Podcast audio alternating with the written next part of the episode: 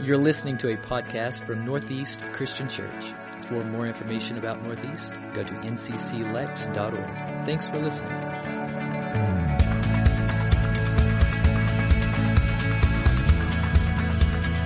Well, as David mentioned, we are in week two of our drift series. Last week we looked at the currents that tend to pull us away, the things in this world that are like currents that cause drift in our lives and, and cause this separation in our relationship with God. They seem to wear on our relationship with God. And we're going to continue that today. The title of this message is The Genuine Article. The Genuine Article.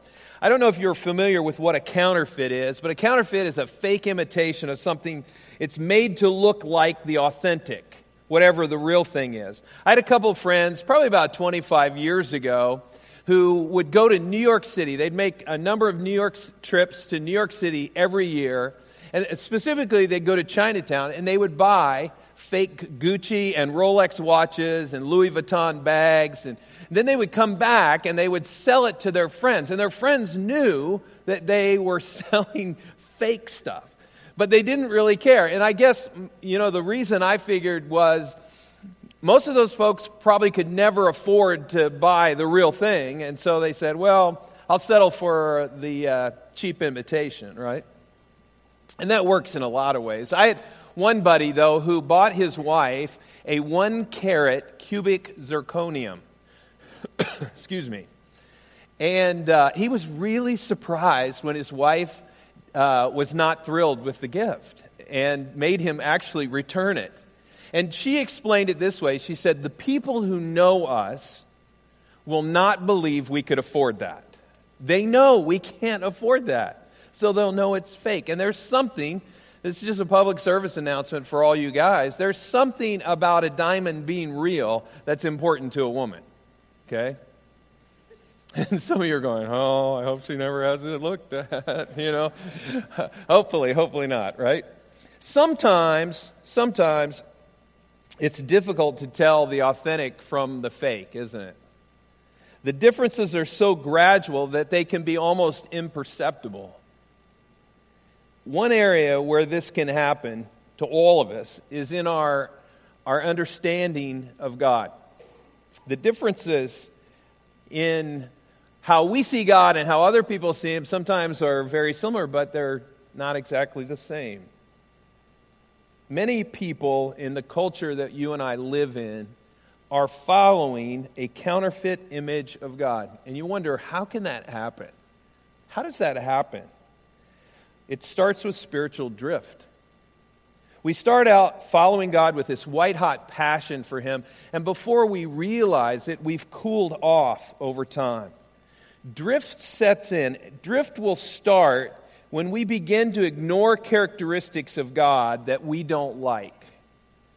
Let's be honest, there are things that God says, His Word says, things about Him that we would change if we had, if we had the opportunity.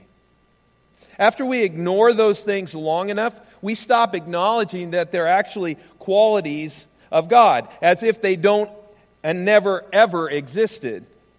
Our understanding of God drifts into this counterfeit version or understanding. Given enough time, given enough time drifting from the truth, it's easy to settle for a counterfeit version of God. Our theme verse in this entire series is Hebrews 2 1. The writer of Hebrews says, We must pay the most careful attention, therefore, to what we have heard so that we do not drift away. We need to pay close attention to this who God is. Who is He? Now, left to ourselves, when it comes to learning about God, we're going to make some mistakes. And there are three very common mistakes that people make when they come to this point where they're trying to discern who God is. And I'm going to give it to you very quickly. The first one is we tend to assume that God is just like us, but He's not. He, in fact, He's not even close. He's much bigger and more powerful and more holy than you and I could ever imagine being. The second mistake we make is we tend to reduce him to measurable and controllable terms. There's a lot of type A's in here that don't like things to be beyond their control. But God is one of those things that you will never be able to control. He's so much more powerful than we are. And the third mistake we make is we tend to overlook significant ways that He has revealed Himself to us. Maybe it's because we don't like what He says, but we have a, we have a tendency to overlook these things. So, those are the mistakes we make. Now, A.W. Tozer, in his book, The Knowledge of the Holy, writes this What comes into our minds when we think about God is the most important thing about us.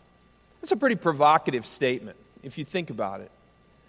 What comes into our minds when we think about God is the most important thing about us. Nothing in all your life will impact your relationship with God, your relationship with other people, your view of yourself, your decisions, your purposes. Nothing will impact all of those things like the way you think about God. So here's the first question What does your vision of God look like? What is your understanding of Him? Tozer goes on in, in The Knowledge of the Holy, and he says, For this reason, the gravest question before the church is always God Himself. And the most portentous, and I wasn't sure what that word meant, it means ominous. The most portentous fact about any man is not what he at any given time may say or do, but what he in his deep heart conceives God to be like. If Tozer is right, then one of the most important things that you and I have to have is an accurate picture of God. And the way that we act as believers gives us a clear picture of our understanding of who we think He is. When I was in the 10th grade, excuse me, I went to the eye doctor, I think it was for the first time, and I learned that I needed glasses. Look at that handsome guy. Look at that. Yep. All the guys wanted to be him, and all the girls wanted to be with him. That's who that guy is right there.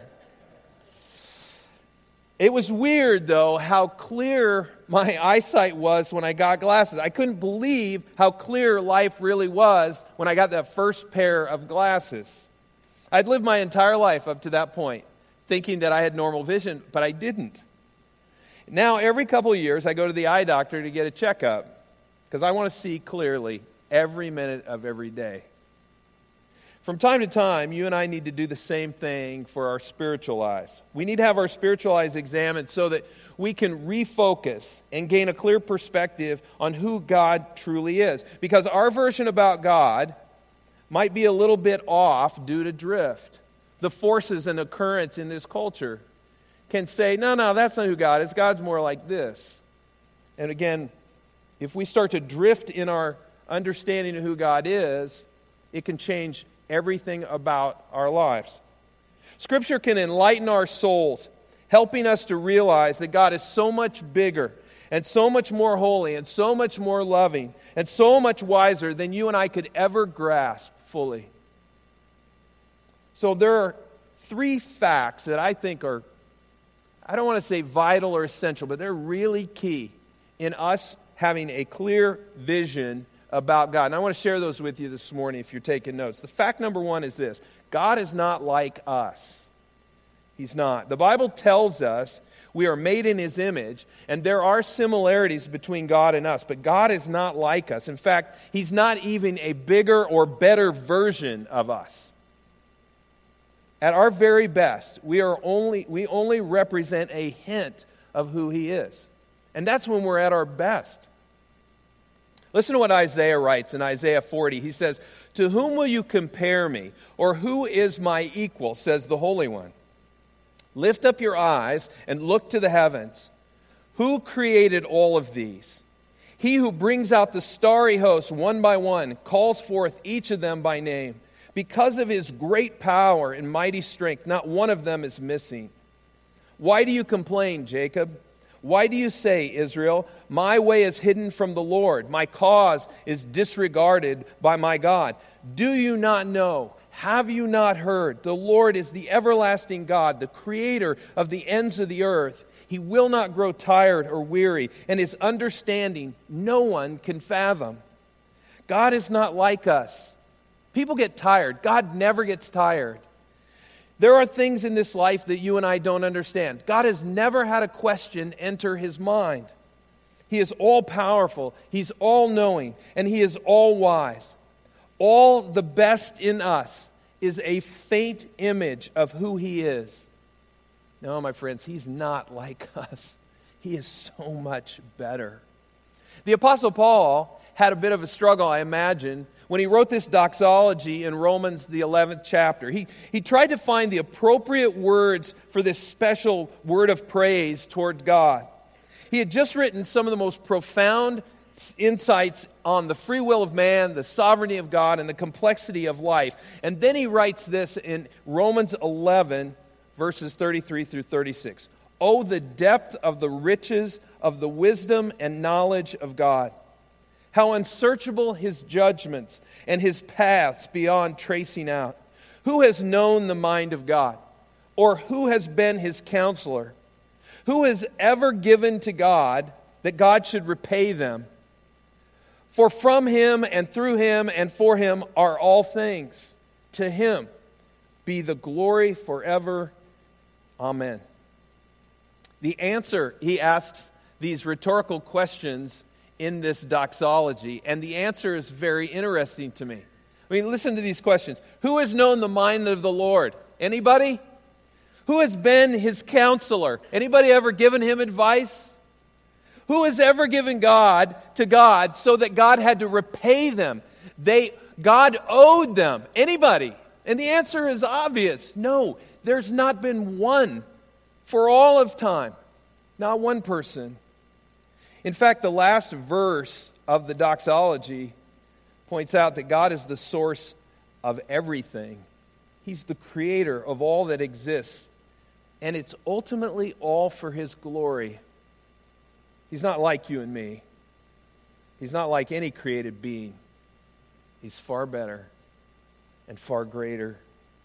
Well, there's a second fact that we need to know if we're going to have a clear vision of who God is. And that fact number two is we tend to reduce God into a manageable being. In other words, we want to shrink him down. Faced with his, this awesome, all knowing, all powerful, holy God, the exposure that we have with him as we look at how massively great he is that exposure makes us so uncomfortable that we sometimes try in our minds to shrink him down, to make him man- manageable. We're trying to tame him. But since we can't actually do that with the true Almighty God, we, we've been known as people to invent new deities who will submit to our wishes. Chip Ingram, in his book, The Real God, calls this the shrinking God syndrome. This is when we try to get God to be our servant so we can use him for our purposes specifically. Paul describes the way people respond like this in Romans, the first chapter. He says, For although they knew God, they neither glorified him as God nor gave thanks to him. But their thinking became futile and their foolish hearts were darkened. Although they claimed to be wise, they became fools and exchanged the glory of the immortal God for images made to look like human beings and birds and animals and reptiles. What's Paul saying here? He's saying man started out acknowledging God and who he was and the existence of God. And then they deliberately changed their focus. Their reasoning led them to minimizing God. They turned away from the Creator so that they could pretend to be creators themselves. And here's the reality this process that Paul explained, it actually happens today. We often reduce God to manageable terms in our lives also. We make him accountable to us rather than humbly realizing that we are completely accountable to him. Our consumer culture sees God as a cosmic vending machine that we visit when we're in need. There's an interesting story that kind of explains some of this, or we see it play out anyway, in Exodus, the 32nd chapter. This is a passage that describes the behavior of some people who had experienced some of the most remarkable demonstrations of God's power in all of history. We're talking about the Israelites. They saw the powerful nation of Egypt, the world's superpower, brought to its knees and devastated and humiliated in order so that they might have their freedom. They walked through walls of water that they were parted exclusively for their passage. And God gave his people his visible presence in a pillar of cloud during the day and a pillar of fire at night. This whole story in Exodus 32 starts with Moses being on the mountain in God's presence getting the Ten Commandments. And this is then what we read. Verse 1, Exodus chapter 32. When the people saw that Moses was so long in coming down from the mountain, they gathered around Aaron and said, Come make, come make us gods who will go before us. As for this fellow Moses, who brought us up out of Egypt, we don't know what has happened to him. The Israelites had no idea what was going on. Why was it taking so long up there? Where's Moses? What's happening? Moses has gone AWOL, and the people have now given into this uncertainty and this fear and this inability to control the situation. And since they couldn't see Moses, they couldn't see God, they decided a manufactured God would do just as well. So, given the opportunity to lead, Moses' brother Aaron instead chose to be a crowd pleaser. Could have been a crowd leader, but he chose to be a crowd pleaser. Listen to what we read. Aaron answered them Take off the gold earrings that your wives, your sons, and your daughters are wearing, and bring them to me. So all the people took off their earrings and brought them to Aaron. He took what they handed him and made it into an idol cast in the shape of a calf. Fashioning it with a tool, then they said, These are your gods, Israel who brought you up out of Egypt. Now let that sink in for a moment. They had just reduced God to a golden calf made out of recycled jewelry, and then they proceeded to rewrite history. They gave credit for being the God who led them out of captivity to the previously non existent golden calf. And although they had seen all the power of God exercised through these massive, incredible miracles, they reduced God into something that they could see and they could manage. And then we read this in verses 5 and 6. When Aaron saw this, he built an altar in front of the calf and announced, Tomorrow there will be a festival to the Lord. So the next day, the people rose early and sacrificed burnt offerings and presented fellowship offerings. Afterward, they sat down to eat and drink and got up to indulge in revelry. Now, this isn't, this isn't your typical joyful worship experience. The word revelry implies base sensuality. It's the casting off of restraints. This is a party that falls in the category of what happens in Vegas, stays in Vegas kind of party. You get the idea. Here's the big question Do we create our own version of God? I mean, I know we don't make idols, but do we make idols? The truth of that, the truth, if we're going to answer that really honestly, is that we do sometimes. Now, our idols take on different forms. They, we focus on things like food or body image or wealth or our job or our family or our friends, or the list goes on. But this idea that we worship our idols we worship those things when we invest the best of ourselves in them our best thinking, our time, our effort, our finances, our emotions. We're committing ourselves to our involvement with these idols. And we take the God of the Bible, who is all wise and all powerful, and we try to make him our personal genie in a bottle, so to speak. We create him in our minds as this God on demand who's there when we need him and when life's not going well, but stays out of the way the rest of the time. We carefully select Bible verses. We take them out of context that confirm our conclusion that the real reason, the real purpose, the real goal in our life is for us to be happy.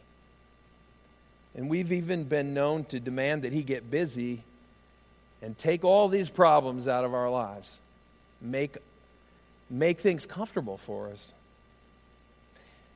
And then once we define God in that manner, we proceed to reduce the Christian life to a, just a list of do's, a list of don'ts, a simple kind of formula.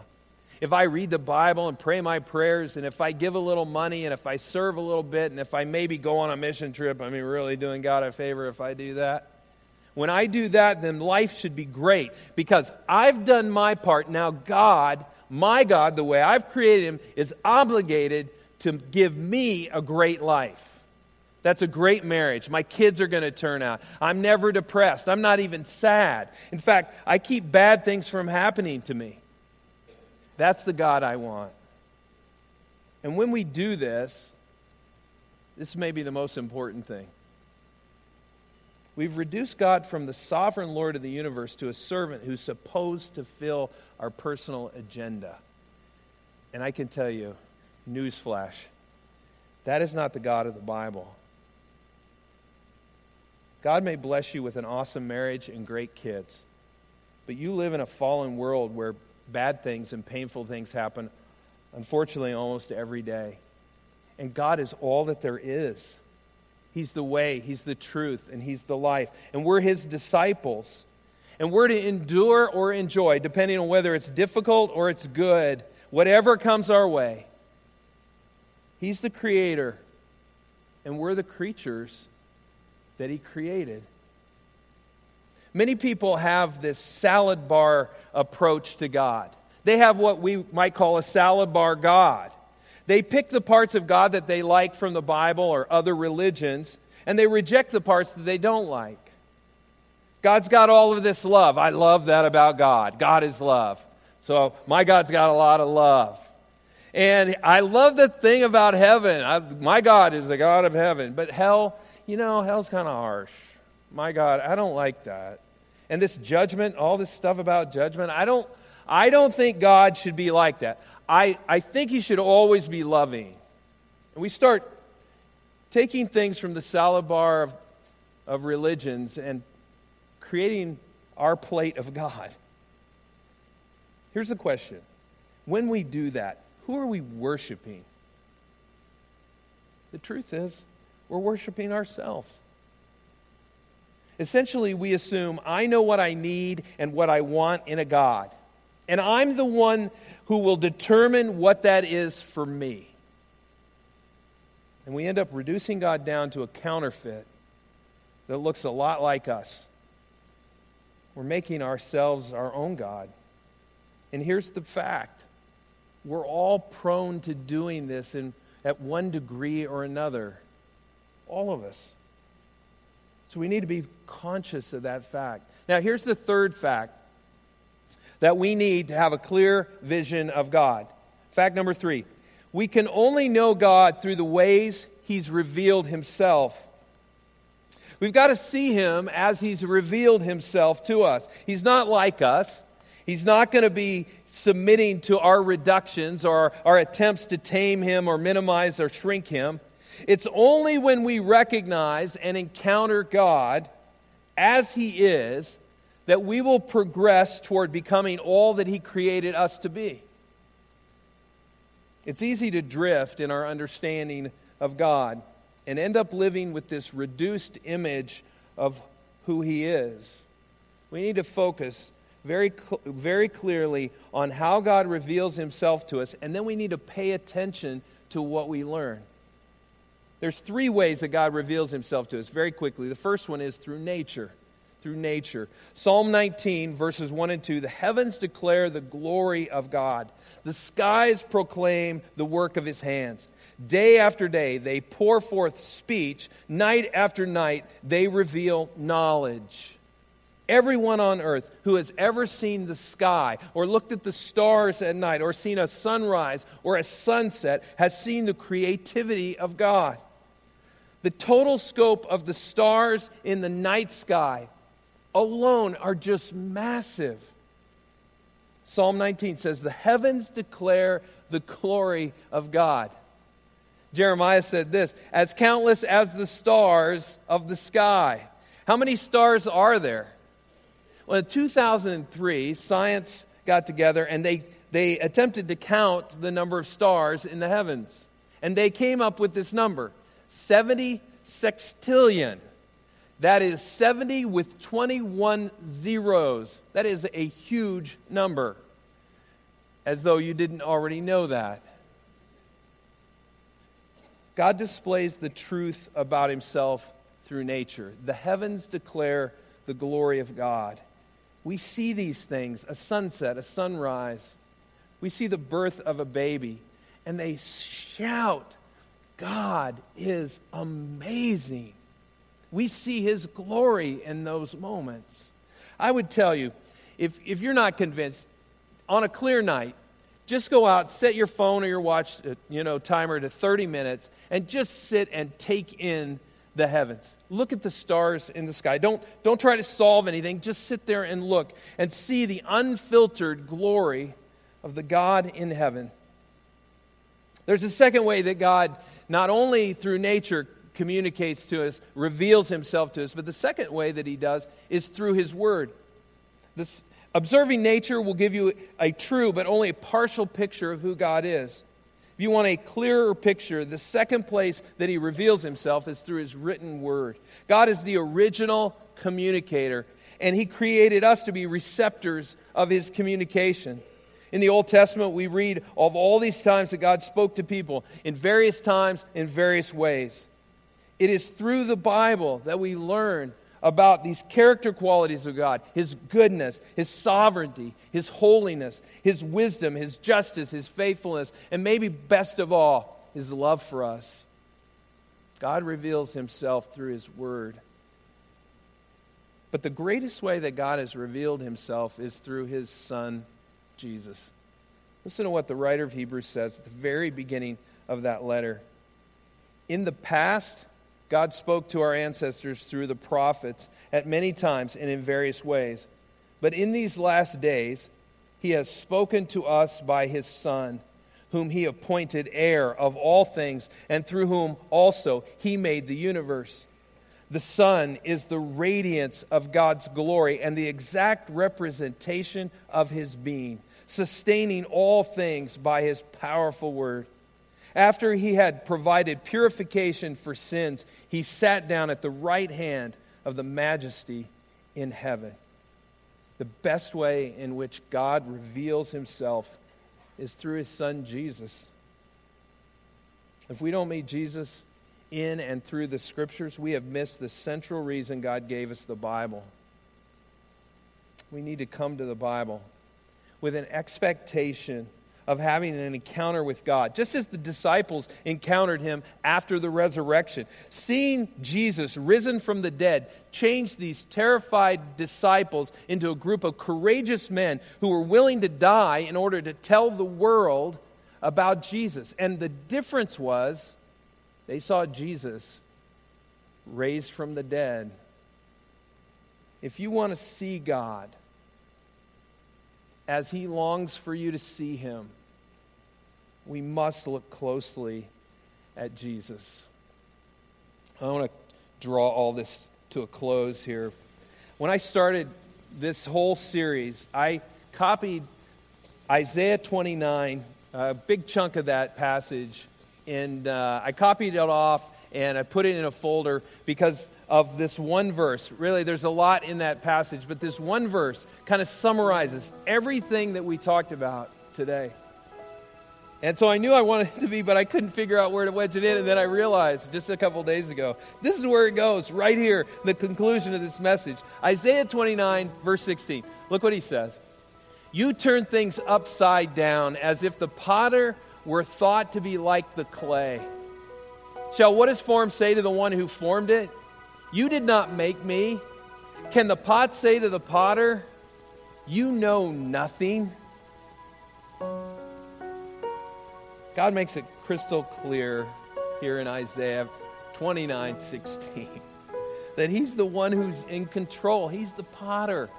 And every time we start messing around with who He is and all that, it's like the clay saying to God, You did it wrong. This isn't the way it's supposed to be.